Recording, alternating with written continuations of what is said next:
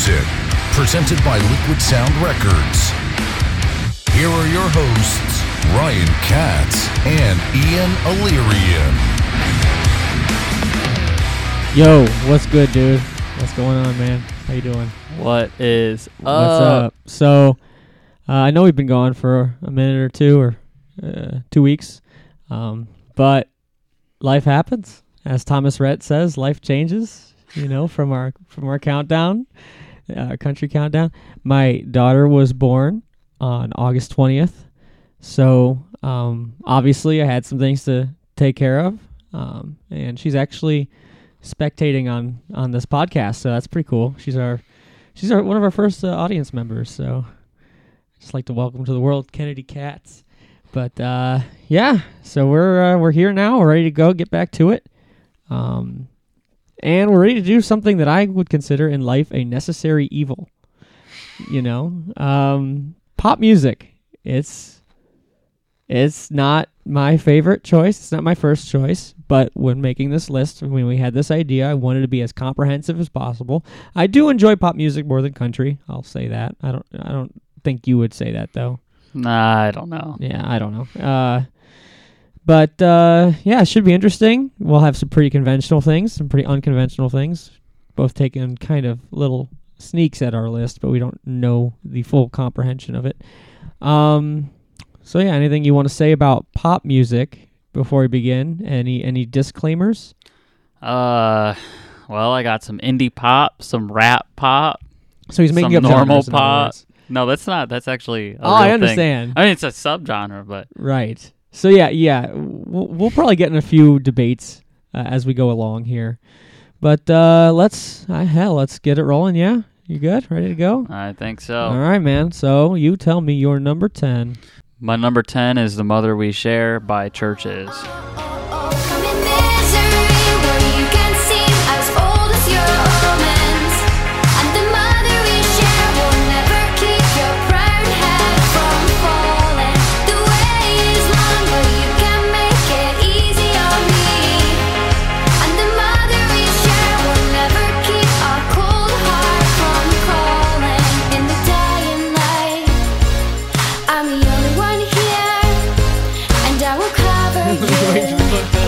Yeah. Uh, so basically, what I like about this was I was in the market for some synths, and I basically found Moog synthesizers, and one of their promo videos was with this band. I never previously heard of them, and I watched a promo video, and all their instruments basically come from Moog synths, which I thought was interesting.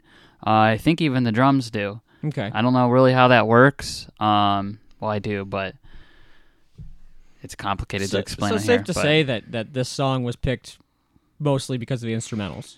Well, yeah, and I just thought the promo video for the Moog stuff was pretty neat, and uh, yeah, no, I like the girl's voice and stuff, and I love Moog analog synths, which is just all made with analog Sure. synths, which is something you don't see often anymore. No, definitely not. Um, and for those that don't know, it's essentially like a piano on steroids. I guess that's the best Oh, way to put it.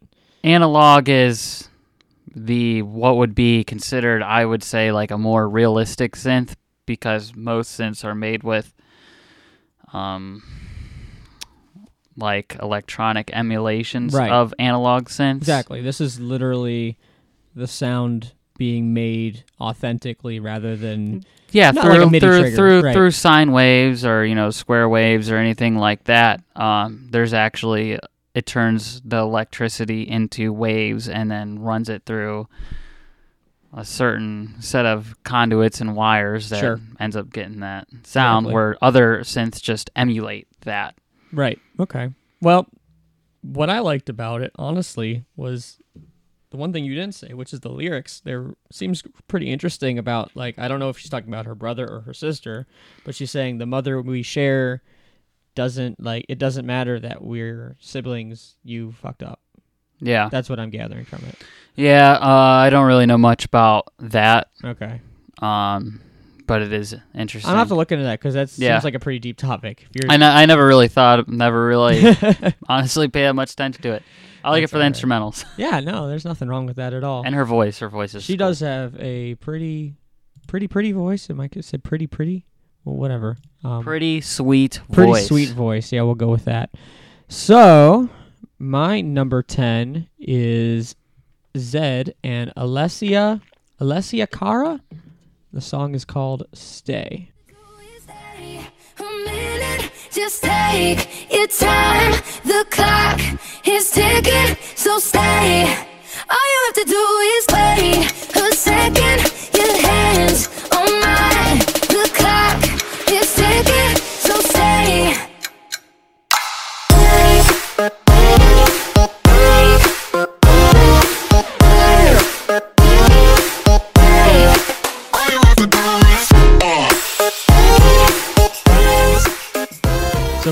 mainstream song, that that hits pretty hard. I mean, I know it's a little bit future bassy, but it's got that it's got that classic, you know, hit right before the drop, and they use the uh, pitch modulator for the voice and all of that, That stuff. crane snare. Yep. Jack U crane snare. Yeah, exactly. Um, but I don't know. I really like it. I like the structure, how it's like doo doo doo doo doo doo doo.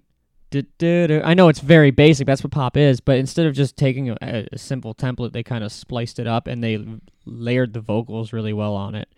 And Zedd is someone who obviously started out just being kind of a, a electro producer, and then he turned into just a producer for pop music mostly.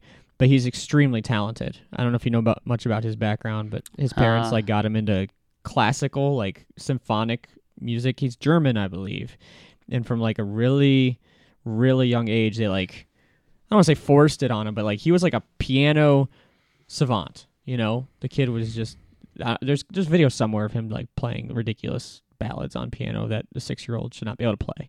So he he he does a lot of good theory with his music, even the pop stuff, and you can tell. And if you look at his credits, a lot of these pop producers, like like an actual pop producer, not like a behind the studio producer, but whatever, they they will get a lot of ghostwriting done for them, but he doesn't. So that's pretty respectable for me. I don't know anything about the vocalist. I think she's got a nice voice. I guess there's a decent amount of melodyne and autotune on it, but uh, for what it is, it's a good final product. That's why I like well, it. using Melodyne and Autotune on something like this is kind of a must. Yeah, exactly. Um, I don't definitely don't think the track would have been suited for normal, you know, raw vocals Sure. with without that. Yeah, I think, and, and, this might be one of the only genres, if not the only genre, where using those type of enhancements is not only not taboo, but like welcomed. Like yeah. you know, Uh, really not for me, but the song or that principle. I just I've never really liked anything Zedd. Uh, the principal, I feel the same about the principal. Right. Um, I am an advocate for Melodyne and auto tune. I Mhm. personally use it um whenever I have vocals on all my tracks, but I just with pop, I don't know, especially mainstream pop, it just makes my problem with pop, and I know this is ironic because I like electronic music so much, but it almost sounds way too processed and synthetic. I think if that you- makes no, I agree because I think with when it comes to electronic music, it's so complex that that it's okay because you're there's a lot more going on. But with pop, it's well, know, with with electronic music, they leave a lot of the grittiness and the not processed form of just literally patching synths in with the raw sounds. Right. And this is just so over processed, you know, over the top processed because they're sitting in these massive million dollar studios. They know their records are going to go on the Oh, radio. absolutely. So they have to be a certain sound. But the problem is that certain sound has become so synthetic and whitewashed. That's my problem. and and the people people that listen to it and enjoy it don't care. That's the other thing. Like otherwise, oh, they don't care because they're tone deaf. I don't know. I don't know if that's the right I don't- answer. I I don't. don't- I, I mean- no no no no no no. Hold on, because I think there are some uh, basic people out there that listen to pop music more so than any other. But that doesn't Right. mean they don't know how to sing or they don't know how to. Well, I agree. but I think it's more about a lack of understanding what goes into certain things. It's just kind of like force fed. So like, oh, this song's on Kiss FM. I like it because it's on. You know, because it's the I only guess thing I just accessible. have never aligned myself that way. So Oh, maybe no, me maybe I'm the one that's tone deaf. Oh no, I, I don't think but- so. I think just just and this is the only song on my whole list where the producer shines more than the vocalist because generally pop Right. music is extremely vocal driven and it no one really cares about the, the, the background as much as what he or she is doing. Um, but Well, I have a lot of respect for Zedd. I just want to let that be known. mhm. Um, like what you said, I, I already actually already knew that. Um, but yeah, he is he is a very phenomenal producer, and I'm pretty positive he probably records all these people and everything Sure. on his tracks. And um, and he's making more money than all of he- us. so- right? and he's very talented. It just unfortunately, I think his first couple records were very were pretty decent, listenable. But then the more that he gravitated towards pop, it's become like what I was saying earlier, synthetic, I whitewashed. I agree, And and, he might not like, have dude- he might not have all say in that because when you well, put a, yeah, a blank it's check a, it's a re- somebody, it's the record label, sure, and he you start to see the dollar signs. Mhm. It's not. I mean, I understand because and and it's honestly so hard to say, especially us as you know EDM guys that produce, if a record label came to us like Monstercat, for example, or somebody even big, Universal, because Monstercat's a great example. They are so, but if they if they said, uh, hey, we're gonna give you a hundred thousand dollar bonus, we're gonna give you 80-20, we're going to you know really push the hell out of your music, but we want you to conform a little bit to a certain style. to their to their label sound. we can sit here and be like, we're not doing that. I want to stick to my principles. you Right, because I'm pretty sure Zedd is like Atlantic Records or something. yeah, something something huge. huge. like that. Yeah, and we can sit here and say that we would do that, but when the time comes and that money becomes a real thing, and you need to support your family, you need to, and you want to live the dream and do all these things, you know, you got to make certain sacrifices, and So- that's when you start side projects. yes, exactly. And, it, and it's it's funny you say it because we were talked about Dotcom and Marshmello, and it kind of went opposite for him. so, um, Well, he started doing stuff with Dotcom again recently. okay, right, right. But it's But- weird because he started a side project that was poppy rather than the other way around. Right. Um, but yeah, anyways, that's no, that's a good point. So, um, so that was number ten for both of us. What do you got for number nine? uh, my number nine is gonna be Depeche Mode "Policy of Truth." It's just time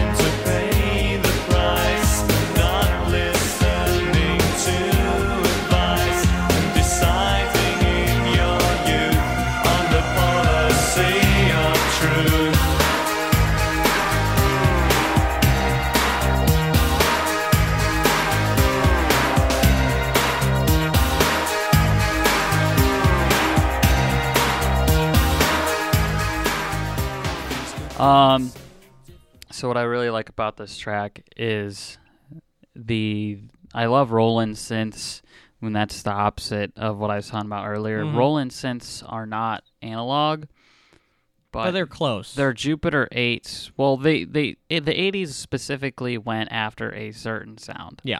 and it was very. th- Now this is what I'm talking about. Today's modern pop, right? Very synthetic, whitewashed. All sounds the same. hmm It's the same sound palette. The 80s, their poppy stuff like this would probably be more pop ish for the time.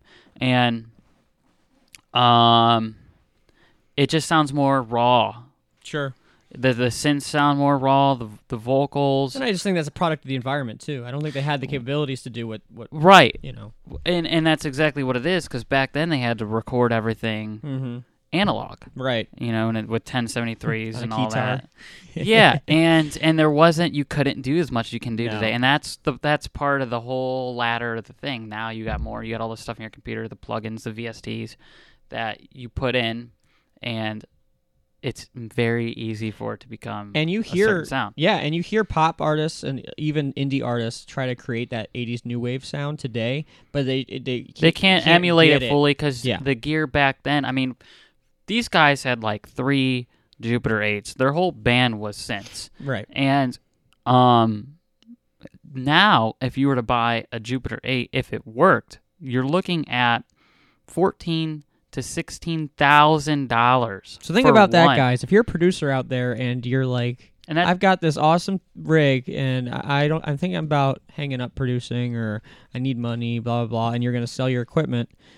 Think about all those people who sold those Jupiters back Hold then that would that would want them now. Yeah. Because another thing is too, you you got to think when they were recording, they didn't have computers to record into, so Mm-hmm. they had, and these guys were pretty big, so they were recording in professional studios. They were plugging in, you know, back then it wasn't as expensive. These compressors, these analog compressors, and um, input channels and stuff that have basically it can't be replicated properly. So now all that old stuff is now worth thousands and thousands and thousands of dollars.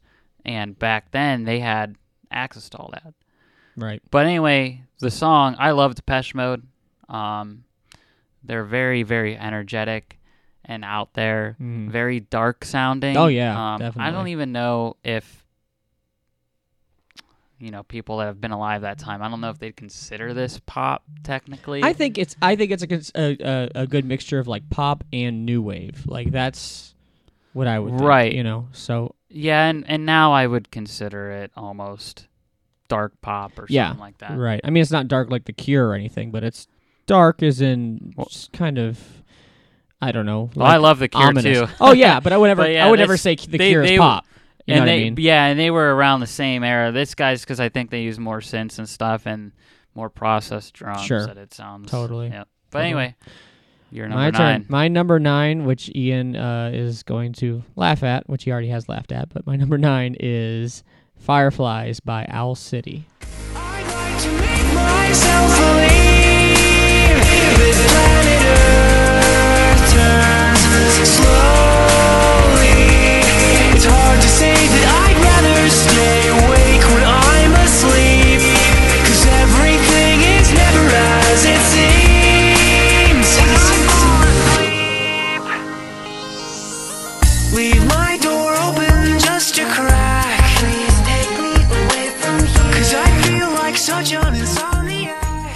So this song came out when I was in college.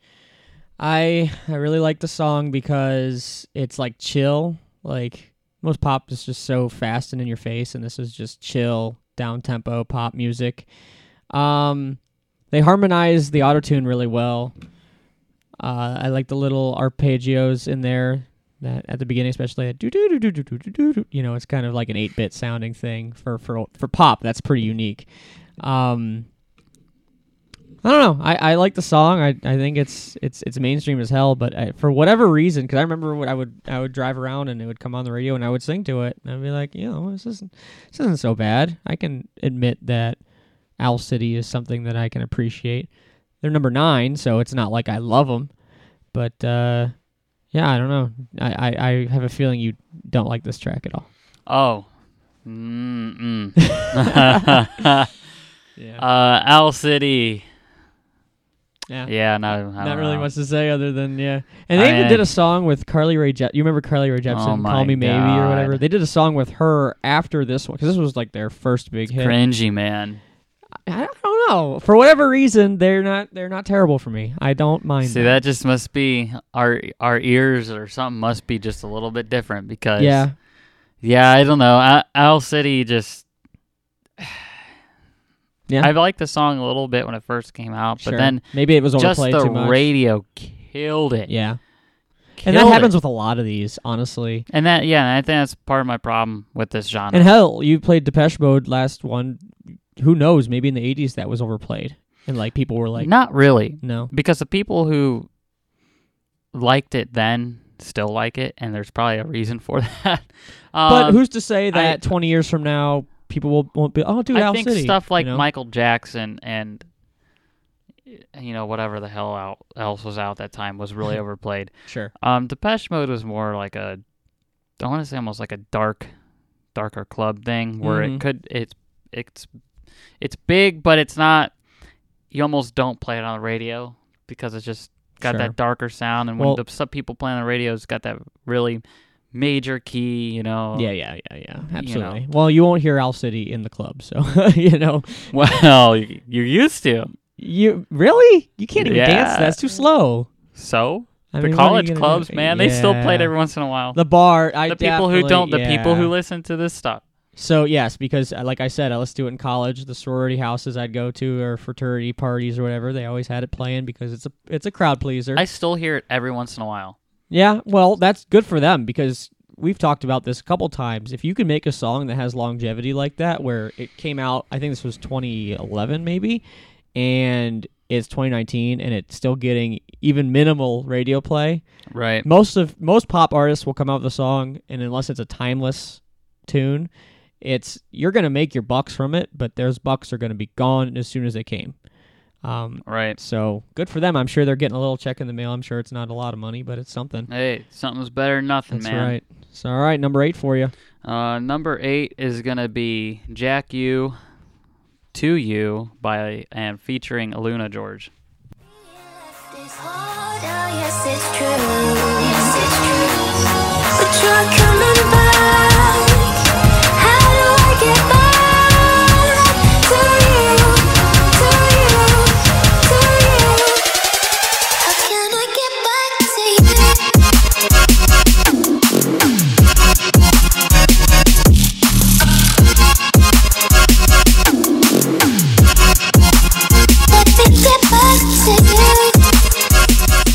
So, uh, for those who don't know, Jack U is Skrillex and Diplo,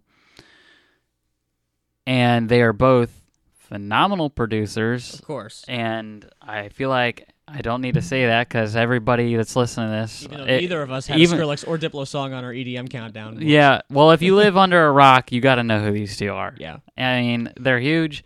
Um, and what I really like about when they came together as Jack U, they basically made a palette of this just insane percussion sounds, and their snares and their their percussion fills and the random stuff they do on this particular album um, is just unlike really anything else I've heard. And actually, there was a bunch of sample packs that came out shortly afterwards, and nothing but Jack U snares. yeah, I remember that and, actually. and I personally still use them on my tracks. I think, I think, um, on my whole album I put out and um, the um, the other stuff my SoundCloud all have Jack U snares.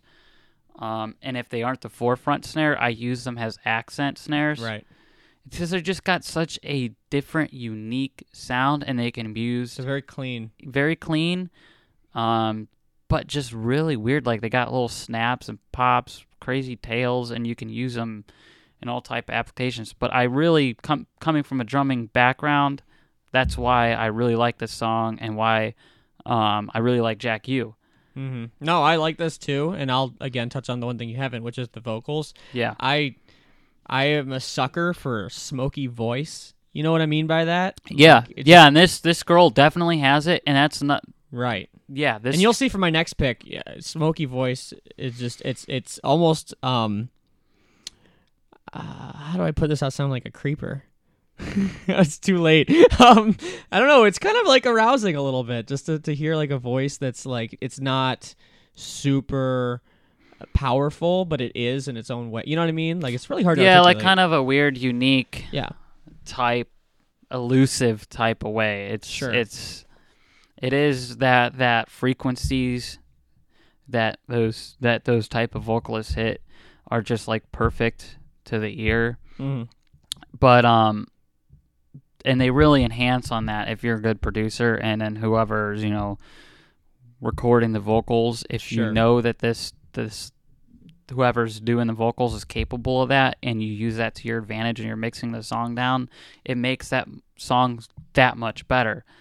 And you know, you utilizing that sound palette. Yeah, it all makes sense together. And to be clear, you can't just go into a studio and say, "Hey, I want a smoky voice." Like that's a natural no. thing. Yeah, it's a know? natural thing, but it definitely they definitely pronounced it with this song. Sure, absolutely. So, speaking of smoky voices, my number eight pick is "Hate Me" by Ellie Goulding and Juice WRLD.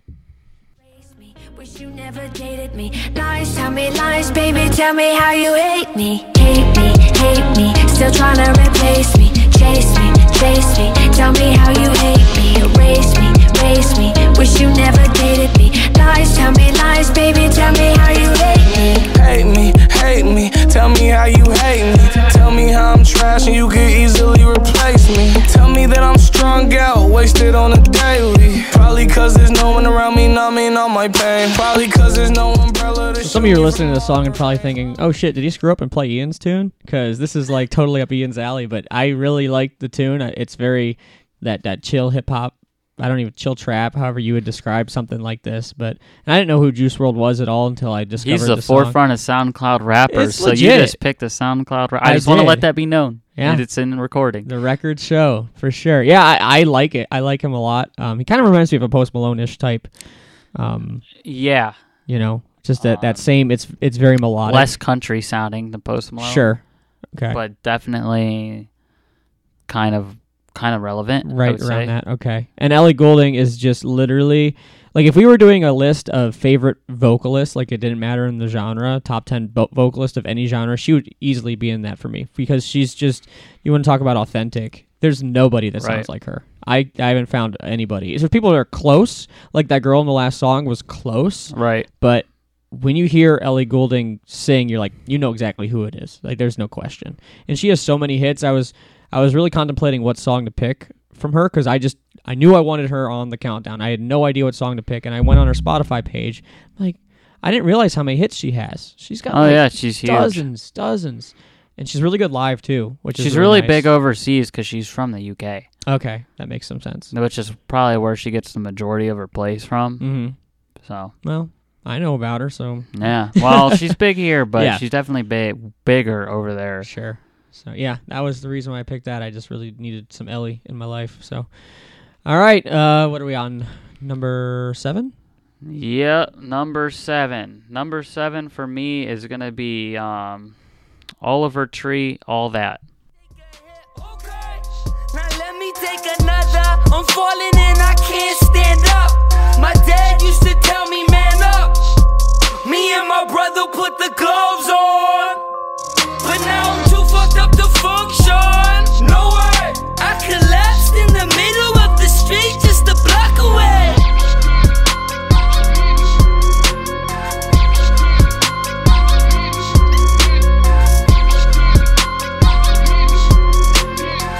So um, I actually found Oliver Tree through his meme page and um, YouTube page. He's known for having a bowl cut, wearing that jacket and the pants that are the, the, the old like '90s paper solo cup design. You know, with the crazy Sure. waves. Yeah. Um, and riding scooters. So this guy is just a. Oh, he's it's he's a character. yeah. Well, that's how I found him. I didn't even know he fucking made music up until I don't even know. Like it was a suggestion, like his music video or something came up in my Facebook feed. But actually, most of the stuff he makes is pop. This is his mo- more hip hoppy type track that um, I think I resonate with the most. Um, but it's just he's just got a really weird, unique, different sound, and he's just a very interesting person. Uh, yeah. Ryan's about to give me some shit. no, though. so as the track as it stands, if I'm listening to this track by itself and I'm critiquing it by itself without knowing it's in a certain countdown, I like it a lot. It's it's hard hitting. It's got some real. It's got a really nice beat to it. Um, he's got a, a pretty decent flow. He's articulate. I think this would have gone great in the hip hop uh, countdown. I personally, it doesn't. It doesn't strike me as pop. There's not enough melody for it to be pop. You know what I mean? Like uh, I don't know. so like the closest I could put rap and pop together would be like um the song that Eminem and Skylar Grey did. I don't remember what that's called. See now the fact that you make an Eminem pop. no, but but that- it's kind of sad song, though. well, uh, that's a whole different discussion. I mean, but I mean, I I agree with you. Um, like we said before, Eminem from 2001 would kick Eminem from 2019's ass. Um, but I, what is that song? I'm coming home. That you know I'm talking about. yeah. That's like a poppy rap song. This just seems like a rap song. I don't know. He he's I guess justify it because maybe it's just because I've heard the other Oliver Tree Sure. tracks and like well, then I would have suggested that you picked the other. one. I know you really like this one, but maybe not for this it's my top ten, man. It's what I like. I, I yeah, I, I can't. You know, he can do what I, he wants. to me, this isn't hip hop because when I think hip hop rap, I'm thinking like Future, Migos, you know, And what's the difference? I The mean, as far as this song in particular. the the layers of the vocals and and the instrumental itself is brighter. Well, let us know if uh, if you're seeing this uh, on Apple Music or Spotify or whatever. But if you're seeing this on Facebook or one of our socials, comment. Let us know if you think Oliver Tree is hip hop or is it pop, and we maybe we'll settle it with you guys. So, um, I guess it's my turn here. Uh, my number seven is my boo, Meghan Trainor. Me too. Can't help loving myself, and I don't need nobody else. Nuh-uh. If I was you, I'd wanna be me too. I'd wanna be me too. I'd wanna be me too. If I was you, I'd wanna be me too. I'd wanna be me too. I'd wanna be me too.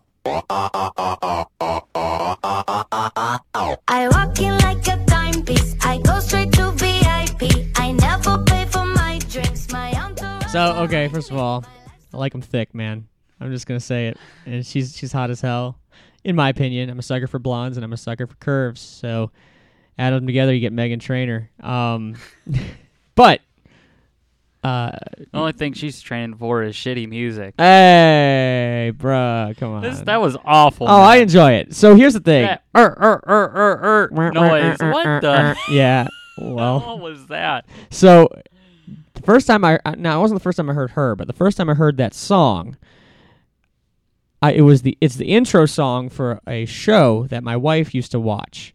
It was the Louisville Cardinals college dance team. Okay, and so you would see all these hot ass college chicks in the dance team like dancing to this song.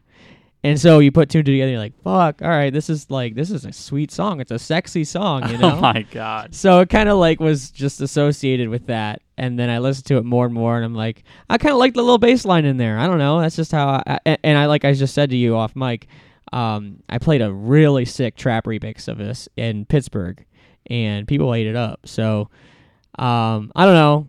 Meghan Trainor is definitely not for everyone. She's always been controversial from all different kinds of standpoints. And when I used to watch, it's an awful show on Fox, but I used to watch it called The Four, and it was kind of like American Idol, but with more of a contest. Yeah, I remember that. And she was a judge on it, and I, it's weird because she would try to act so like gangster, I guess. Which I'm like, are you forcing that in your personality and whatever? But she knows her shit. She definitely knows her shit. Um, because I've heard all, a lot of her feedback to some of these musicians and stuff.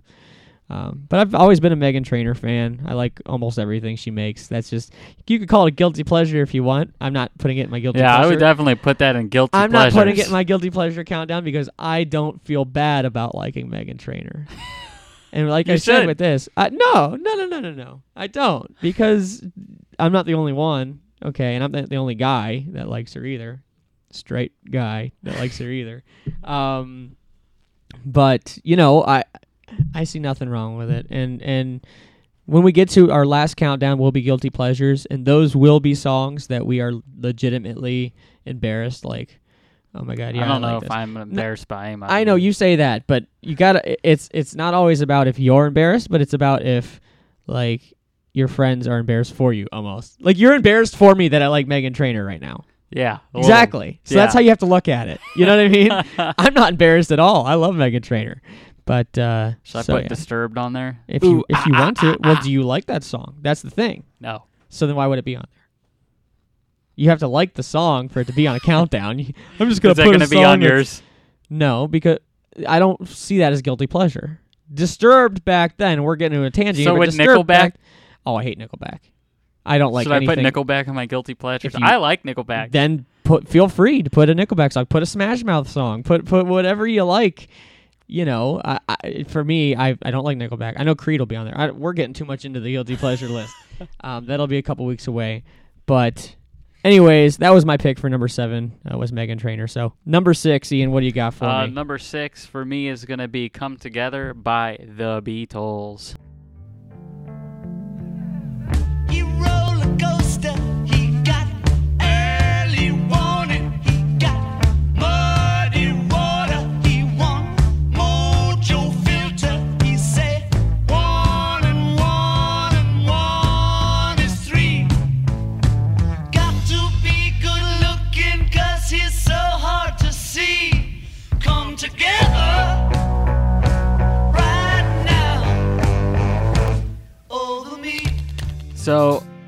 um, Ryan and I were talking about this earlier.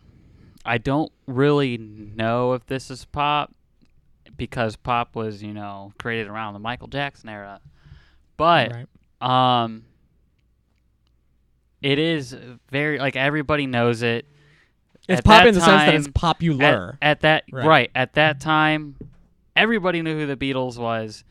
So I think just because the genre was cre- was created in you know Michael Jackson era doesn't mean it could have went further before that maybe. Um but that's up to your you know the, No. the listener's discretion right. but this song for me I didn't know where else to put it. I like the song and this is where it's at. Um I really like the fifth Beatle, Bill Putnam, who created Universal Audio. And what I like about the Beatles um, is not even really so much their music, how but how they went about creating their music. And at the time was just so revolutionary and out there. Um, like just stuff that no one ever No. thought of. because you had Elvis Presley and he was the king of rock, so to speak. But it, his was much more upbeat, more This- aggressive for that time right. period. And the Beatles was more like, all right, let's take what Elvis is doing, turn it down a notch, but not just down. Like, let's be more cohesive because Elvis was considered much more raw and kind of just like still very Right. bluesy as regards to that. And the Beatles took it and refined. And that's Yeah. almost why I want to say that it's borderline could have been pop if pop was a thing. Um, Right. And the fact that the Beatles were womanizers and everything, and literally everywhere they went, Mm-hmm. you know, had crowds and crowds and crowds of people. I Mm-hmm. mean, Right. I don't know. So it, the thing that that I struggle with is pop is probably the least rebellious genre. There's not really like, bro, I listen to pop, bro. At me, bro. Like, no, Right. it's it's like, oh, I listen to pop like everybody else. So when the Beatles were popular, it was rebellious popular because the girl, everybody was like, oh my god, that's the devil's music. Like back then, they were like, this is Right. like demonic stuff that we're hearing because I've never heard anything like it before and that's why I have a hard time associating with pop at the time because if you looked at the 60s pop was still very much a James Dean, Frank Sinatra, that group. Right. So that's where I struggle with it, but I understand where you're coming from and I have no problem with this being in the countdown because if you trans if you take the take the sound of it and put it today, then yes, it's very similar to what we call pop today. Right. So Well, and the Beatles shaped a lot of music. I mean, Oh, for future generations, not even just because of their music, but because of how it's recorded. sure. and the f- ideas and philosophy behind it. And uh, fun fact for those who don't know, most major studios are still utilizing the same exact things, and not just like literally like the you buy the same line or version. It's literally the same console, the same compressors that the Beatles and these other bands from the 60s and 70s used Right. in the studio.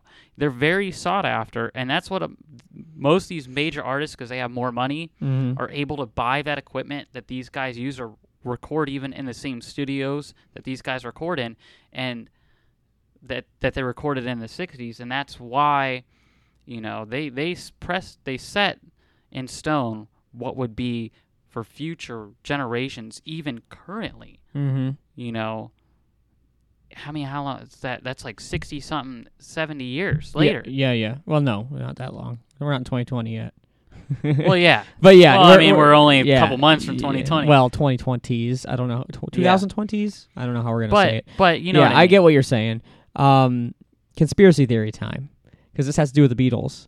One of one of the and I, me and a couple of my friends always love to look at these just outrageous conspiracy conspiracy theories, and us millennials as a group of people love conspiracy theories, and we believe all of them. Not me personally, but man, I go through my Facebook feed and I see some stupid stuff. I digress.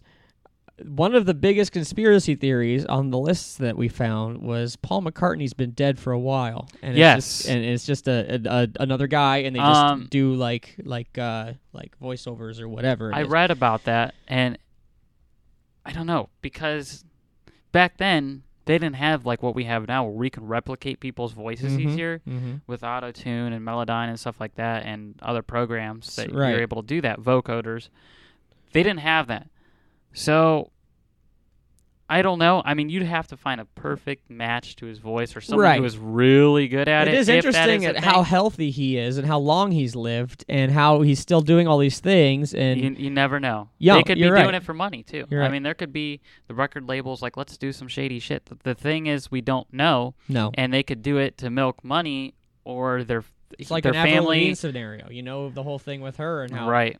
she supposedly killed herself years ago, and they found a double and all this stuff or whatever. Right. Um, you can go down rabbit holes upon rabbit holes. Even Elvis, people today he'd be Oh, like yeah. ninety something years old, but um, people thought there's no way he actually died. Paul Walker. They didn't think Paul Walker actually died. That's a little weird. I don't know. That's the same thing though. I've heard I that mean, one it's the too. They're like, look at the crash pictures, yada yada. But I don't. I don't. Why would they fake Paul why? Walker? Why would they fake? So I could understand Elvis because he was so controversial that they wanted to like witness protection maybe or something crazy. Right. Um, Paul But the Walker Beatles was- didn't have that problem.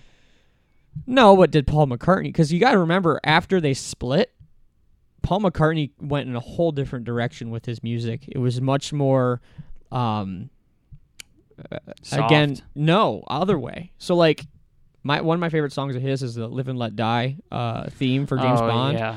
It is not very Beatlesy. It's very, it's ballady, but it's got a, it's got angst to it, and that's what I really like. I like about Paul McCartney and John Lennon was more imagine all the pe- you know, it's like really Mhm. like soft and almost kind of like hippie type of music, and you know, they killed him. Someone killed him, but um. So yeah, sorry, went off on a tangent there, but I always find conspiracy conspiracy theories extra interesting. So my number six is Maroon Five. This love. Love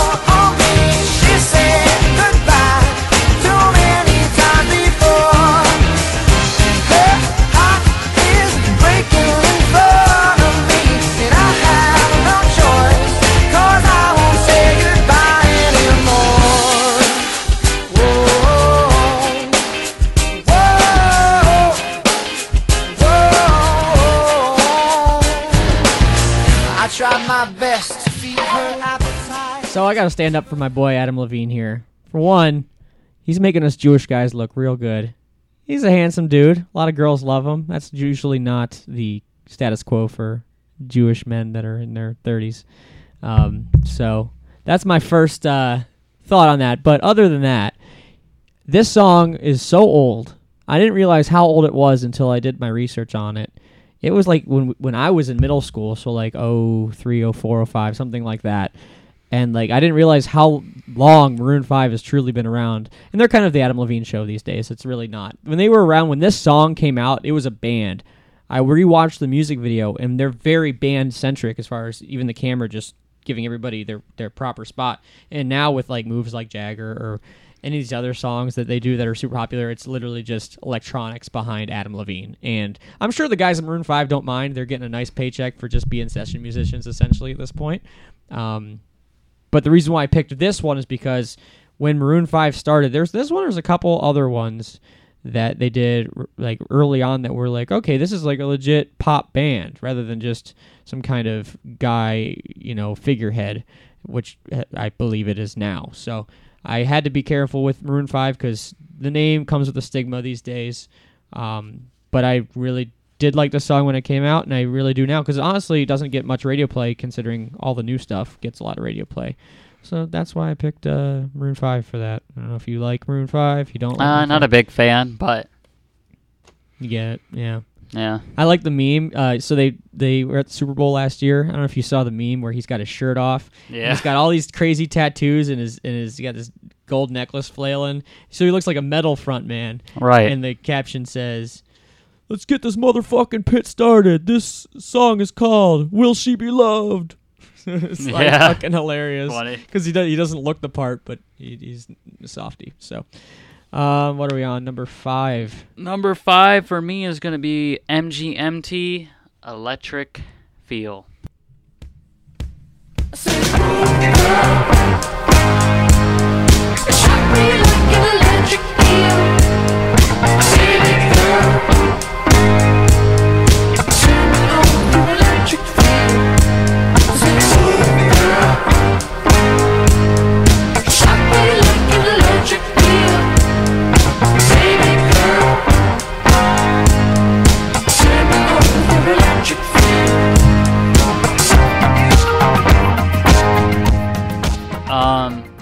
Yeah, I've always liked this song in high school. I don't really know much about the band or anything, although I think I did research a while back. and I was very surprised to see their list of um, instruments they use. Yep. They're Um, considered indie rock, except for this song is very poppy. But yeah, indie pop. I'd call Yeah. them indie pop, Sure. indie rock, whatever. Sure. Um, but they're very, very popular for being in the genre that they're in. Especially whatever this it is, i- Yeah. especially this song, right? Um, but I was very interested to see the instruments they use, which is again a lot of the stuff that I'm into, Mhm. um, boutique kind of synths and whatnot. So Um, yeah, but it's just definitely. I mean, this is a good feeling song. that Every time I hear, it, I'm like, yeah. If you're having a bad day, play it. You at least get a smile on your face. Uh, I was telling Ian off mic, but this song is very nostalgic for me because this was my freshman year of college, and uh, I would always party at this ca- house off campus. Uh, actually managed uh, one of the groups uh, of one of the guys that lived there. Shout out Nick Pasednik. Shout out Johnny Vozar. That whole group. It's called the Monster House because we had a big monster banner. Uh, don't believe a Kyle lived there. So and all the drywalls were Oh, yeah. intact. They they uh, I, for my recollection, yeah. But uh, no, so every time we would go over there, um, I'd go over there around seven, eight o'clock. The party really didn't get started till 10, 11. And when we knew people were starting to come in, that was the first song. I would I would DJ. I would use that in quotes. I didn't really DJ. I brought a computer with a with an aux cord into their system, and I just kind of played YouTube videos. But that was the first song. That was our ritual when we started partying. That was the song came on. So that I'm not much of a drinker, but when that song comes on, I'm like, all right, it's time to party. So, um, I would have had that closer to my number one if it was my list. Just I just love that song. Not even on your list though, is it? It isn't because I really didn't. You're seeing with my list, I didn't really think of MGMT to to be uh, with the rest of what I've got. But uh, I love love that track. So good pick there for sure. Uh, my number five is Fall Out Boy. Sugar, we're going down.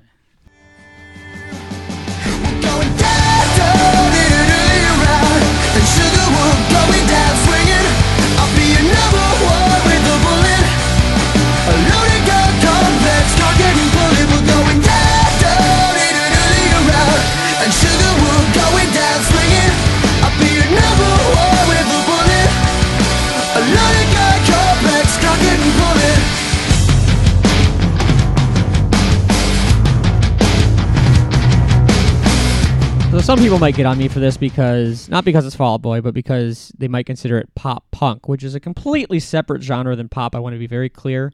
I thought this was as close to being pop as a pop punk song could be, so I did feel the need to add it. And to be clear, Radio all the time. it's on the radio all the time. And to be clear, this is the only Fall Out Boy song I like. Like literally the only one. All these other songs that have come out since then, because this was really their first big hit.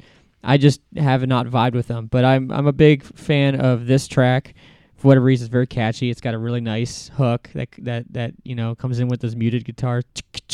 We're going down, you know. So it's like I don't know. It's it's gets you a little bit pumped here and there, at least for me. Um, you're laughing at me, but I, I like Shout it. out Hot Topic. Buy one band tee, get one half off. I wasn't just there. Don't don't say I wasn't just there or Spencer's. No, he didn't see me there. Shout out the Alternation. Oh my god. Burn down Hop Topic. Remember the uh, South Park episode with the vampires? I'm going to burn down Hop This, this band, shout out Scene Girls, Coontails. I Uh, don't know if Scene Girls liked Fall Out Boy. oh my god, this was their this was their Doesn't really match the banner fucking band. When you when you see a Scene Girl and they're like, you're like, what do you? Li- oh, I really love Fall Out Boy or Dance Gavin Dance. well, see, no, I see Dance Gavin Dance in that category, but I hate Dance Gavin Dance.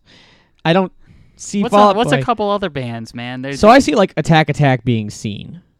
Well, yeah. Or Under Dude, Oath. Fallout. If you if you're telling me Fall Out Boy is not a scene band, I don't think they're heavy enough to be seen. It I think you have to have a little bit of that. Okay, so so you know how like back on the scene day, right? All the dudes, or and generally. And by the way, generally when we say scene, we we mean what a lot of people refer to as emo. Uh, or the 14 year old girl that asked me down in North Carolina at the roller rink, she asked me, "Hey, are you one of those emus?" oh my I was wearing all black. this is this is this year. She asked me, "Hey, are you?" Asked me and my girlfriend, "Hey, are you are you guys some of those emus?" So Oh then we had to explain to her Sit what down, emo youngin', while she's I like, "Oh, do you teach ya." get do you cut yourselves?" And it's like, oh my! oh, she, really said down- that. Oh this my 14 I swear to God. This 14 year old girl at this roller rink in in uh, Charlotte, Uh huh. North Carolina, where or whatever. Yikes! It's a true story. Wow. And you, it, guys it cut just I, yourself? I I've never been more distraught. All right, so now now that I'm way- thinking about it, I get it because I'm thinking of other scene bands, and there's one scene band that's very similar to Fall Out Boy, and that's My Chemical Romance. and that is So- the come on man. Yeah, you're right. You're right. I Yeah. see. I see. I know it. I'm right. I I, I was there. I was there. I was at Hot Topic, man. I, I was, too, except I wasn't getting scene shirts. I was know, getting Slipknot shirts. I but, hung out. You know, I hung out with the kids in high school that were wearing armbands and calling the office every day because we wore too much and we had to repent for our sins. wow. Hey, and you can we were those kids. you can cross reference this with any of my friends. Eighth grade, actually, no, this is more like seventh grade. I painted my fingernails black. Yeah. I had jumpsuit pants Oh, black. man. I had Slipknot shirt. I actually had green hairspray, and I had longer hair back then. and I would spike all my hair and put this nasty. I was like, people can we, thought can we I ask your dad? Does your dad listen to this? no. Well, he actually likes Fall Out Boy, so I'm wrong. He does like Fall Out Boy, but I think he likes newer Fall Out Boy. Oh, oh, ee, Yeah. yikes! I don't know. You, yeah, you can Big ask. yikes! But yeah, my parents know well are very well aware of my my goth phase, and there was uh, was it goth or was it it- emo? well, Because there's difference. there is, and actually, I don't know if it was either because there are goth people that are that will be offended that I call it goth because goth is very. It's not about heavy music, and trip pants. but it's not about heavy music. It's about like It's hey, a I lifestyle. listen, yeah, exactly. I listen to more like new wave, like The Cure, as we mentioned. That's a gothic type of thing. Scene and emo is definitely But I wouldn't consider it scene either because I was listening to Killswitch Engage and Slipknot. So and, was I. And but- so were a lot of well, most well, maybe we're just different, but yeah, I guess most emo scene kids was it was Fallout Boy, My Taking Chemical Back Romance, Sunday, Taking Back Thursday. Sunday, Yeah, all that yeah, stuff. whatever, yeah. Right. Blessthefall. I, I don't mean, know. Blessthefall's a little heavier than the other ones we but just it but it, it kind of falls in that same category. Or Escape the Fate. It's like saying, "Hey, I like Disturb, but I also like Nickelback." Well, I mean, some people combine both of those into butt rock, so you can. Do you, but do you see what I'm saying? yeah, yeah, I see what you're saying. Because there's a major difference. yeah, because Disturbed has a heavy. Like, you're not gonna be like, dude, mosh pit at Nickelback show, but you can see a mosh pit at Disturbed show, and, which I and, had. and most people that would not know and don't know the music would say that Blessthefall, something like Blessthefall, Attack Attack, would be in the same relevant category Sure. as what we're talking about. you're right. Again, Ian's enjoying me saying that apparently. so- yeah, I, I'm setting you up. Yeah. Uh, we're, I have a feeling because next week is metal. We're gonna have we're gonna have like a three hour podcast. But I digress. Uh, where are we at? Are we on? You're on yours number four. Yeah, uh, and my number four is gonna be "Girl Like You" by Toro y Moi. I don't know how you say that, but What's it gonna take for a guy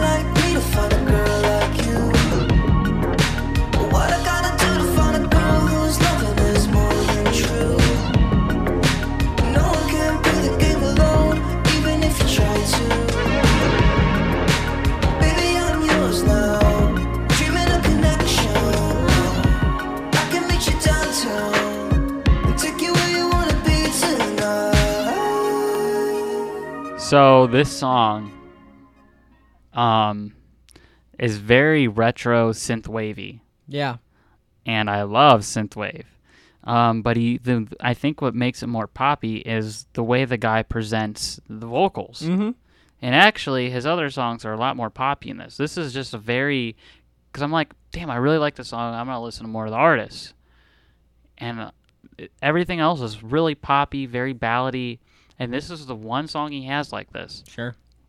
and um, I just really love that synth wave, retro wave, those old school sounding Mhm. synths, and then the way that he presents his vocals on this, and with that weird little synth uh, doo noise, Yeah, where that- he like, like, does the pit Yeah. does the pitch, Pitch knob, wheel, right. pitch wheel, right, and I it's just very unique, different.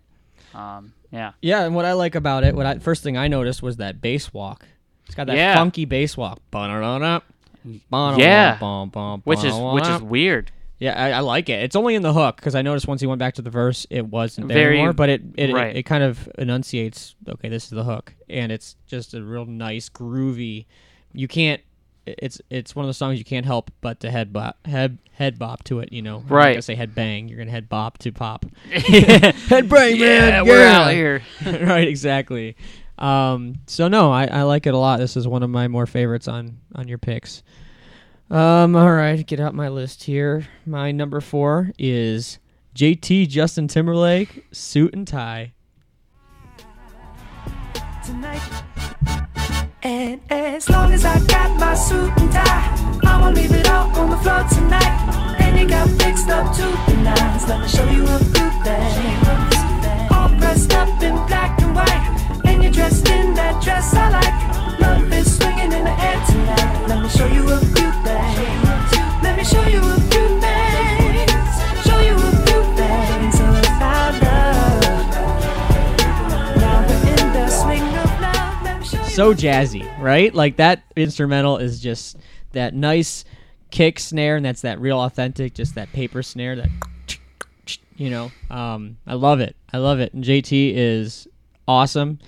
I was just saying, it's some. I don't know, anybody truly who doesn't like Justin Timberlake, just because he always he makes something for everybody. Like I've noticed in his body of work, if you like more like of his NSYNC style, Crimey Rivers right there. If you like more of his new stuff, Suit and Tie or um, shit. I like the one he- work he did a lot with Timbaland. Yes, yes, I'm bringing. I actually really like Justin Timberlake a lot hmm personally. Yeah, I think everybody does to a certain extent. It's not. He's not Yeah. somebody, and he's a good dude, and he's like, just Yeah. like all around. There's not much bad to say about him. No. And the work, like I said, the work I think that he did with Timbaland, Timbaland's a great producer Mhm. and I think um, really good vocalist. Sure. And with him and Justin Timberlake was just such a weird mashup, but it worked so so well. well. especially for that era, which was really that club sound, Right. and yeah, it really popped off. And I like, like I said, I like this song because it's that instrumental is not what you hear in pop. And this song came out before the Mark Ronson, Bruno Mars. Uh, Era shindigs. you know what I'm talking about? Yeah. What's that big song that everybody likes? Um, fuck. Can't something about going downtown or something. Yeah, no, yeah, it's uh ah god, it's remember. escaping me right now. But that song is similar as far as it's like a big band or whatever type of sound. He probably ripped off JT. He probably did. I mean, he might owe JT a sandwich or something because it's uh you know, it's it's really cool to see a pop artist go into the studio and the, not say, "Hey, all right, producer, I want your basic, you know, super synthetic sound." All right. Yeah, he probably had session musicians that made made the, He the does. instrumentals for that. He actually does do that. sure right. So, okay, so that was my number four. We're into the top three now. Uh, my number three is going to be Post Malone, Zach, and I'm whipping the Codeine. I can't whip no beetle. Can't whip no beetle. Can't whip no beetle. I brought that Saint Laurent over a beetle. I like this song like I'm Evel Knievel. But it don't mean nothing without all my people. When I step up on stage, hand up to the sky. Every little thing I do, they always analyze. Get that bitch a little blood and she come alive. Started dancing on the table like she had a mind. I don't fucking know. Yeah, you hardly know me. What you take me for? No, I can't save your soul. So I've always liked Post Malone. I think he's always stayed very consistent with the Oh, that's definitely correct. With yeah. with the stuff he's made, which is very rare to see. Mm-hmm. Um, and I just like his flow, man. Like he's got kind of that old school country uh, influence, but makes it makes it into like rap and just uses different instruments. Um, well, I wouldn't say. That He has like a different sound with the instruments that he makes than normal rap to make it more poppy sound. Yes, yes. Good. Well, Uh, and his voice, he can sing. I'm not gonna sit here and say he's an amazing singer, but he can definitely hold his own to the point of being pop. Well, yeah, and I think that he just has a very different, unique sound that no one else can touch and no one else has done. And the fact that he stays consistent with the tracks that he makes is Mhm. also very interesting. Because you don't really see that. The only thing that gets better with his albums is the quality of the sound. Sure. Well, more money, more better quality, but yeah. Right, more resources. Mhm. Um, now, I didn't put, I would not put this in my rap playlist. And I wouldn't expect you to. Right. I wouldn't. Honestly, So- there's there's really not a whole lot. I mean, he has occasional rap-ish songs, but for the most part, he's a poppy rap kind of Right, commercial-ish guy. And so I yeah. think I think everybody would probably agree with Yeah, that. yeah. And uh, fun fact, I'm sure you know this. If you don't, though, he tried out for guitar with uh, um, Crown the Empire. I actually did not know that. So there you go. He because he was, I believe, he was born and raised in Texas, and that's where Crown the Empire is from. And he went and tried out for them. They didn't accept him. Um, but if you also look on YouTube, which you'll love this, you type in Post Malone metal band, he was in a uh, Asking Alexandria cover band way back I when did they did Up Stand Up and either. Scream. Yeah, and he was a, a guitarist. I, he might have been. No, he wasn't a singer. He was a guitar, and they, they have him, and they're doing they're crab coring the fuck out of each other. Really? Oh yeah, it's hilarious. So you'll have I'll to have to that. look that up. It's pretty funny. He's got a lot of metal roots. He still loves heavy metal. Um, I knew he liked metal, but I did not know the other stuff. yeah, I knew he had metal roots, right. but I didn't know exactly what the roots were. But now that I know, that's even funnier. Yeah, it's pretty cool. So th- that just gives me more like, I guess, a Respect. respect for him. Right. um, warranted or not. But uh, all right, so that was your number three. My number three is Demi Lovato. Sorry, not sorry.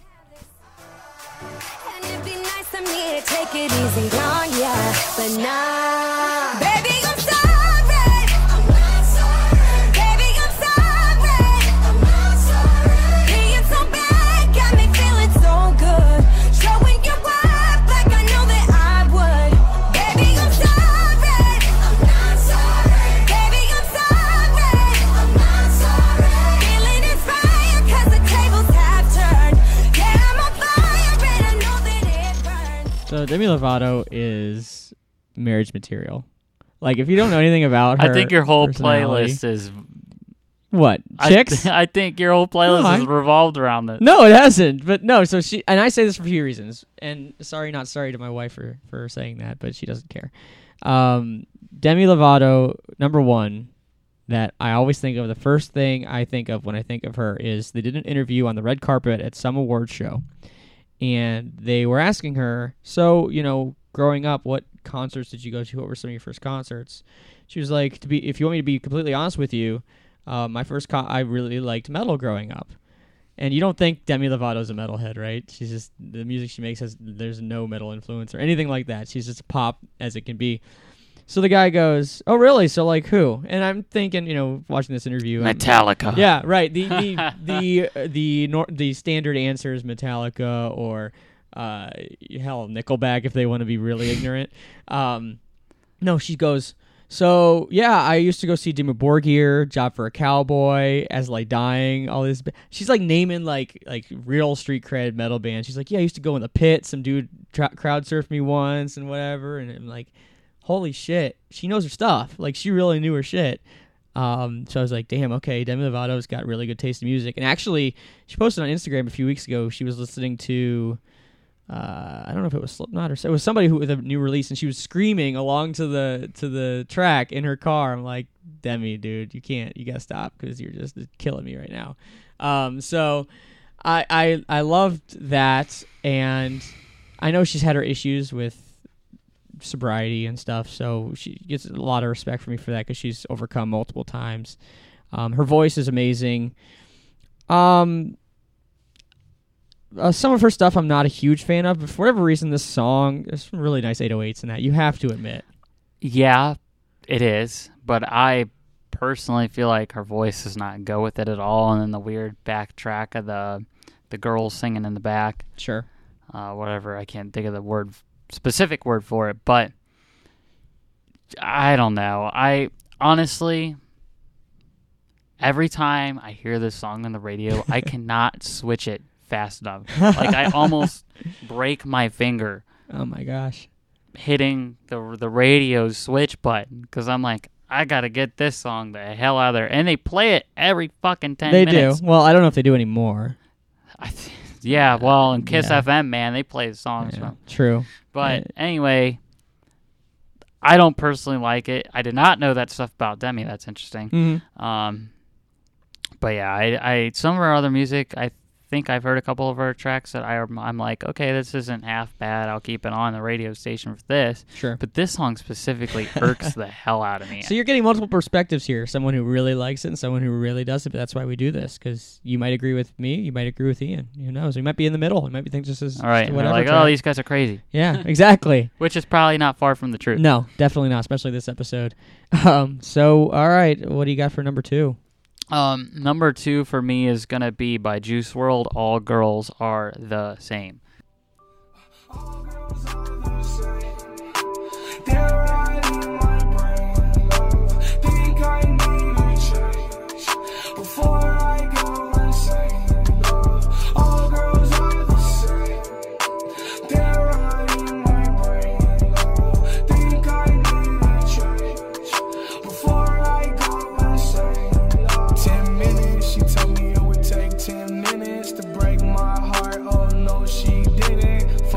My heart. Oh no, she didn't. Ooh. Shade. yeah. Um, dude, I honestly, really honestly, personally resonate with this song. Um, just because of like what he's talking about, man. I mean, damn, you know we've all been there. We've all been there. Yes. And I even know girls who listen to this song because they know. They They- know. oh, they're they're the perpetrators. This They is like their anthem. They yeah, right. Yeah, exactly. They know what they they know what they out here doing. Mm-hmm. But um no, I I really love Juice WRLD. I mean, his tracks and just basically almost everything he's done to me has been fucking amazing. Sure. And he teeters on the line of pop rap, you know, kind of like Post Malone. And we, talked about how Post Malone and Juice WRLD are kind of a lot alike Mm-hmm. um, in retrospect on how they structure and the way that their stuff is kind of Sure. made, I think, is what makes them sound alike. Yeah. But both of them are just really phenomenal, and Juice WRLD's flow is just so chill and relaxing and relatable. Um, Yeah. that I th- I think for me that's what why I gravitate towards him as an artist. Yeah. And honestly, I didn't know much about him until we started this podcast because I have a song. It's Ellie Goulding, and I I just kind of assumed it's just some feature in there, and he was in it. No, he's and I a was huge like, You know, artist this is legit, and I Yeah. and in, with this song, it's very similar uh, type of enjoyment. I like, uh, it, like you said, very similar to Post Malone. Pleasant surprise, right? Yeah, right. So, um, no, I don't have anything bad to say about this at all. It's a nice track. It's Yeah. nice, chill, low rider, and All you're driving are the put same. your chair back in the car, and you know, yeah, and it'll piss off people, which is always good in my book. so. Well, yeah, I'm not really looking to piss anybody off. It's oh, the, just the that girls, I, will, the girls will get triggered. when this song came out, man, I was going through some shit, and like Sure. I was like, "Damn, dude, I feel this song." so right how now. new is he? Is he like a year old? I old? would say the last two years. two, three Okay, years. Post Malone was definitely along before him. Sure. I think he kind of got a lot of his flow and ideas, inspiration. I guess is what I would say. which is nothing Probably from that. Post Malone. Yeah, a lot of people be like, "Man, he sounds just like him." It's inspiration should never be ashamed of. Now, if you're straight up copying somebody, that's that's a difference. And actually, when I first heard Juice WRLD, I thought it was Post Malone. Right. But being a producer myself, I kind of heard the subtle differences and the way that the archita- articulation and Yeah. the words is different. And I'm like, wait a minute, this sounds ex- like Post Malone, but it isn't him. Who is this? I need to hear more. Sure. Exactly. So yeah, yeah. Never be afraid to like use your inspirations to develop your sound. Again, as long as you're not straight up. But he definitely has he his does. own now. Yeah, and I could definitely fully tell the difference between the two. Sure, and that's good. And I'm hopefully others will do the same. You know. Right. So, okay. Uh, my number two is Katy Perry. E E.T. A different dimension. You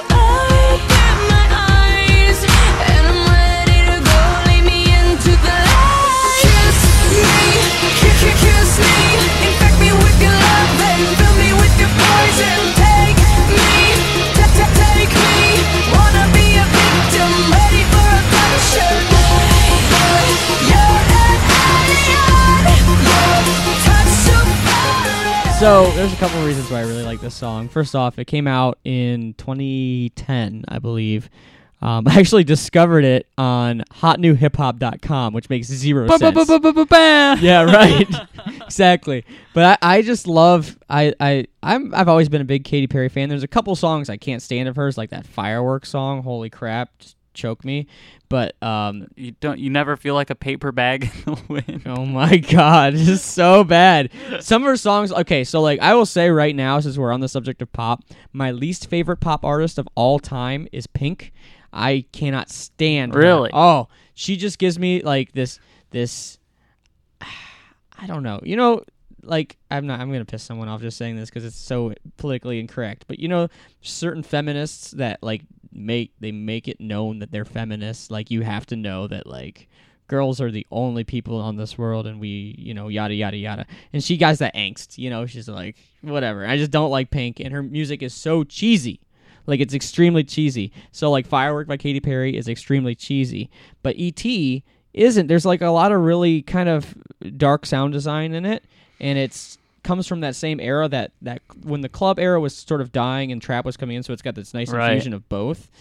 And something that, from a vocalist standpoint, which you'll laugh because you don't like the, the the person that I'm going to compare her to, but what she does with her her diaphragm and making her vocals push outwards is something that no one else does in pop. Um, and she's doing it very much like Benjamin Burnley from Breaking Benjamin.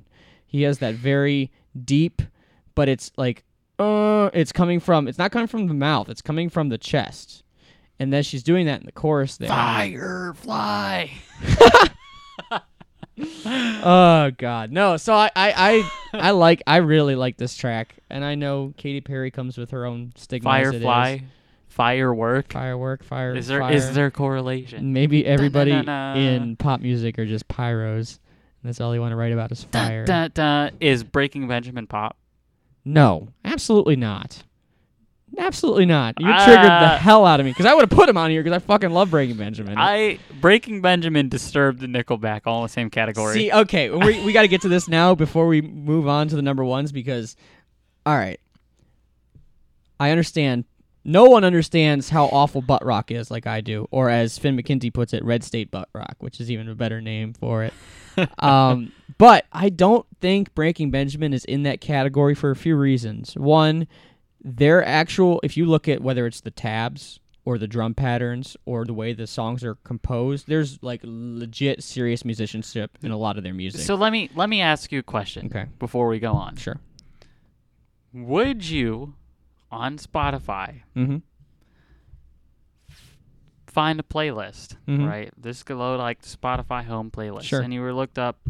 I don't know what's the equivalent of butt rock. They would call it butt rock. Hard rock, but but Hard rock. Hard rock Would- is such a Would- giant umbrella. But wouldn't Nickelback, Disturbed, Breaking Benjamin, Chevelle, you know stuff? yes, yes, but you know you know where I'm going with this. yes, but it doesn't mean it's correct. So Five like, Finger Death Punch, Godsmack, all that would be in the what same. doesn't what what determines butt rock as the stigmatic genre it is is the people that listen to it and they're very much the and I'm not being very general here because I listen to some of it, but they're very much the blue collar, some of the, the MAGA people.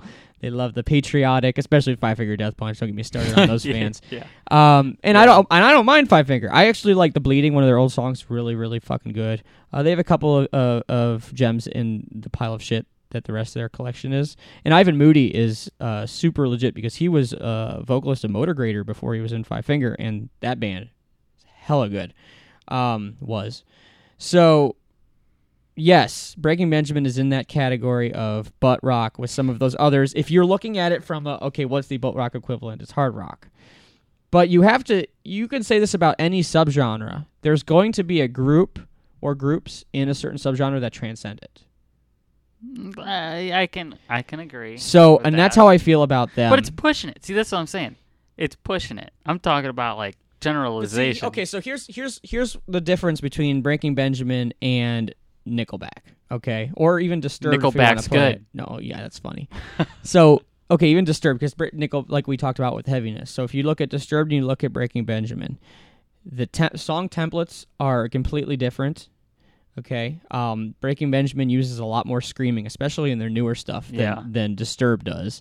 Um, and ah, ah, ah, yeah, right. Ah, yeah, exactly.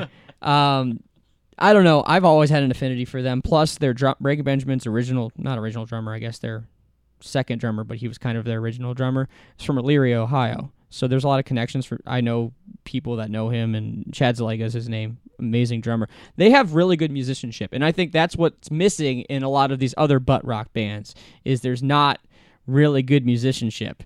I can play every Godsmack song on guitar in like five minutes. I love Godsmack. I think Sully's voice is amazing, but it's so simple, you know? They use the money making formula, man. That's right. But there's, you know, I don't. Th- I think Breaking Benjamin f- has that nice balance of money making formula and also being good Creativity. musicians. Yeah. So that's my only quarrel with putting them in that category. Right. But I would agree. Yes, they'd be in the same playlist. My point being, way back to what we were talking about was Katy Perry uses a lot of the same vocal techniques as Benjamin Burnley, who I think is one of my favorite vocalists. If we like we talked about, if we did a list like that, I think he'd be my number one.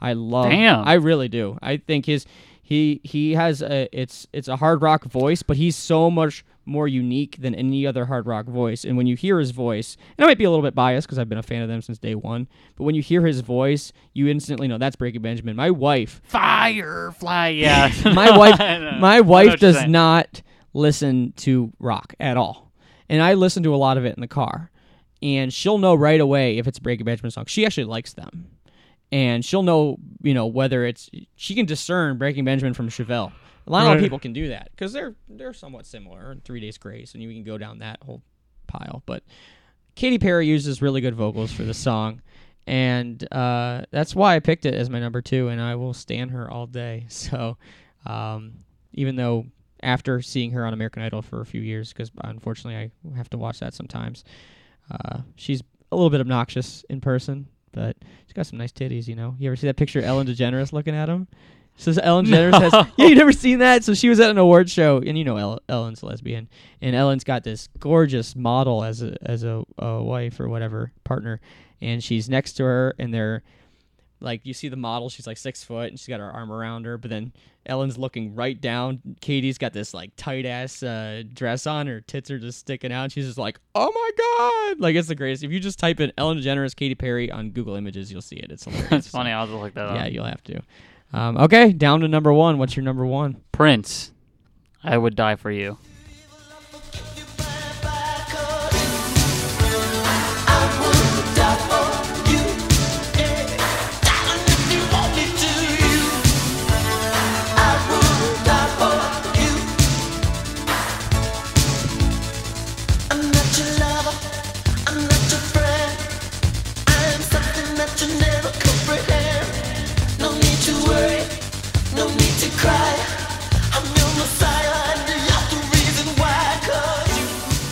So Prince is one of those. I mean, I mean, what is there really to say? I mean, he was a prodigy, musical genius, and Gone way too soon. um, this song specifically is probably my favorite song. I really like that slap back echo. Mhm. If you listen real close, you'll hear it. Right. And um, just the hi hats. I mean, like back then, you didn't use hi hats like that, No. and still even this to this day, people don't really use them like that. I love the hi hat sound. I love the musical composition of this specific song Yep. and his uh, vocal range. Yep. The all the tools used on it were used perfectly. He's just really a musical genius.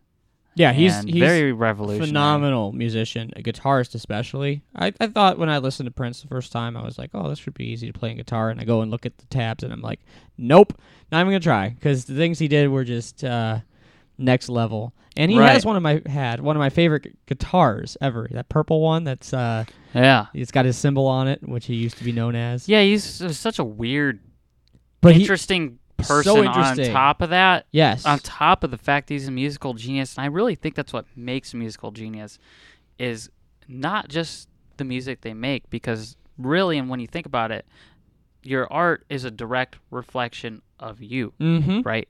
And the more interesting and out there you are, and criticized by people around you and whatnot, you tend to have more interesting music Sure, and probably because a direct correlation between your personality absolutely. and the music that It's just make. a reflection of, of who you are. right, So- and that's why I think what really made his shit next level, man, because just the, the fact that he was just so out there and weird and different. And what's really interesting is you get guys that are kind of out there, weird and different, like David Bowie, Oh, he was and great they're too. and they're kind of more of an introvert, you know. But Prince was out there and weird and goofy, but he was not an introvert. Gemini. Dude, get, yeah, God, here we go with the fucking uh, horoscope.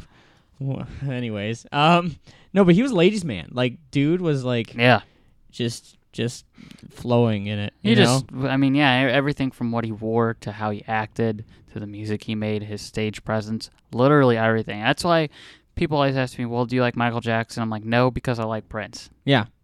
To And be I honest. I don't like Michael Jackson because he's a pedophile, but well, even you know. beyond Yeah. that, sure. Yeah, Michael Jackson, I've never, even before any of that, I've never, even growing up, liked him. I've always, Mhm. I mean, maybe that's a stigma. I don't know. But no, it, so it's it's interesting that you say that because I've had some debates with people, um, especially in the African American community. There's there's a a, a weird um, type of like. I understand Michael Jackson was a really shitty human being, but I'm going to stick up for him anyways. Type of mentality, and I don't really get that because I and people I think it's still love us- him to this day. Yes. but even like what I'm saying is, even before any of that, I didn't.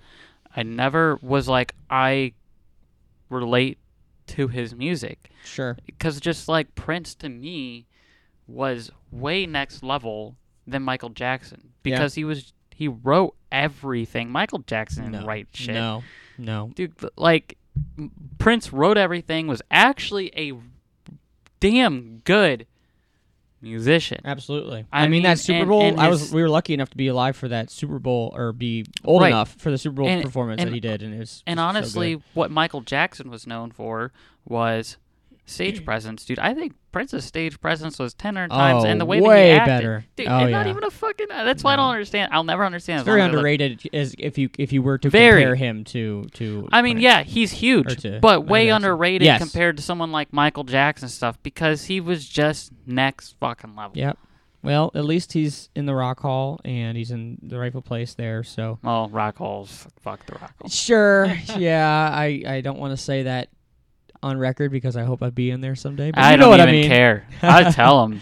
I'll tell him Yeah. the director. I don't. Shit, I've been there, man. I know how their voting goes. It's not exactly the most clean process, but uh, anyways, I guess they're down to my number one here. Uh, we're we're going pretty long on this podcast. I'm not mad about it though. My number one is "I Write Sins, Not Tragedies" by Panic at the Disco. Chime in with a haven't you people ever heard of closing a goddamn door? No, it's much better to face these kinds of things with a sense of rationality. I in. Haven't you people ever heard of closing a goddamn door? No, it's much better to face these kinds of things with a sense of. Well, in fact, well, I'll look at it this way. I mean, technically, our marriage is saved. Well, this calls for a toast. We've been talking about a lot of things in this podcast because there is a lot that goes into pop music in regards to different layers and such. And one of the main things that we've discussed, since it's so centric to pop music, is vocals. And there are people out there that are once in a generation talents in vocals of different genres, and I think Brendon Urie is, is that type. The, he there's nothing that he can't sing. Okay, he's he's got so much range, and he's the type of person that when you listen to it, he um it's not forced at all. Like that's his voice. Like he's not doing anything to it to make it sound unique or different or more powerful or less powerful. That's just how he sings. Like it's so imperfectly perfect, you know. Um and he's got he's he's got so many different styles. I don't know if you follow him on uh, I don't know if it's Snapchat or Instagram. He used to do called Hard Hardcore Wednesdays or something where he's not metal at all, but he would like do some screaming and like, "Holy crap, dude, get in a metal band now!" Because he's he's got a lot going for him. Um, and it's not just him. That band's really good. Um, that song came out in when I was in high school, and it's just a really it tells a really cool story. The music video is awesome. Um, I don't know. I, I there's the, when I think of best pop songs, that's number one on my list because it's just so and it's timeless. That was made uh, probably 10, 15 years ago, and people still listen to it all the time today. So that's why I picked it. I think Brendon Urie's sick vocalist, and I think that song altogether is not a tragedy. oh wow, wow. yep, I had to do that. I I can agree with all that. Yeah. Um, I'm not a big Panic at the Disco fan or a big fan of this song, but I definitely could agree with that. I like him as a person too. Um, I think he's done stuff like deadmau5, yep. um, which I, if I recall, those tracks that he did with deadmau5. It's been a while since I heard them, but I really liked them. Mm-hmm. Um, which just goes to show, um, versatility. Versatility, right. Yeah, versatility, um, and across different genres, which is hard, Oh, it's so hard to especially something that's, I mean, electronic music, and then what this is. Yeah, no, So- no, no, no similarities at all. I mean, you've got plucking violins here, you know, and then you've Yeah. got bigger beats with electronic and So I can respect that. Sure, and he honestly has even the stuff he makes today, because I know he's on a bit of a hiatus, but they it still is very um It's mo- it could be definitely still sound modern. yes right, Which but he also time- hasn't conformed to 2019 either. He's still Right. himself. So, and that's just something that I want to harp on is like there are singers that like a Scott Stapp, for example, from Creed, who will just force everything is so forced. You know, it's like I want to sound like this, but some singers like Brendon Urie will just sing, and it'll just be who he is. He's not trying anything. He's like naturally singing, and that's just a gift that you cannot teach at all. So, um, that's our list, guys. I hope you liked it. Uh, We're pretty different in the pop category, and that's not a bad thing. I like when our when we have uh, countdowns that are very versatile, as as we say, and very uh, you know a, a big umbrella of what is pop as a genre. Um, so next week, I am looking forward to more than any other week on this, maybe besides guilty pleasures, because that's going to be a lot of fun. But next week is metal, and this is where I get to shine. Okay, uh, I know Ian will shine too, but Ian got to shine a lot in uh, country and in uh, hip hop, and metal is my strength beyond strength. No, I'm not playing strength beyond strength on my, on my uh, countdown, but no, I will have a very eclectic group of, of metal songs. It's going to take me a really long time to figure out my top 10 because I, I could make a top 100 like tonight if I had to. I'd Um, make one right now too. yeah. I mean, this is both of us. Basically, where we come from. Mhm. So, um, yeah, I'd even say to like out of all my favorite genres, even to this day, even though I make electronic and I listen to so much rap and hip hop, metal, and the specific songs in metal that'll always be a part of me. Um, it'd probably be my most listened to and favorite genre. Yep. Um, And there'll be no question. There's, you know, we've had questions with pop and what's pop and all this. There, there'll be no question. Metal's metal. You know, you can't fake it. no. Yeah, and it, whether it's djent, hmm um, Deathcore, a- metalcore. anything. Uh, new Yeah. wave British heavy metal. Yeah, I mean, you can go back. Metallica. Yeah, Metallica, guys. This Whoa, number one. Slayer, bro. uh, number one, Enter Sandman, Metallica. Hell yeah. no, but and, and it really spans a lot. You could, you know, if if if Ian came in and had Led Zeppelin on his metal countdown, I wouldn't be mad because it's a Right. very controversial thing. But Led Zeppelin could be considered metal. it was a gateway. right, or Black Sabbath, or It was a gateway. I would, I would yeah. consider it to be a gateway. Exactly. A So- gateway drug. Gateway drug metal is a drug. It's the best drug there is. So um, I'm super excited. That podcast will probably be up uh, soon, just because I want to get to it. Um, and I know that when I make my top ten, I'll change it like five thousand times before we hit the hit the uh, podcast, and whatever it's at is what it is. So um, I'll have to live with it. But uh, appreciate everybody listening to this. Uh, if you like pop music, you really like this, and uh, we got a couple weeks left. We got metal, we got classic rock, we've got guilty pleasures. I think that covers everything. I don't have the picture up right now that I made. Um, so yeah, uh, appreciate you listening. If you could please rate five stars. If you could subscribe, whether you're on Apple Music, whether you're on Spotify, whether you're on our actual website on Podbean.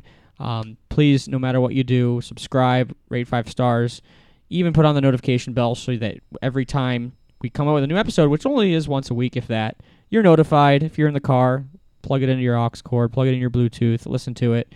They're not super long compared to some others that I've heard, especially like Joe Rogan's podcast and stuff, which I love.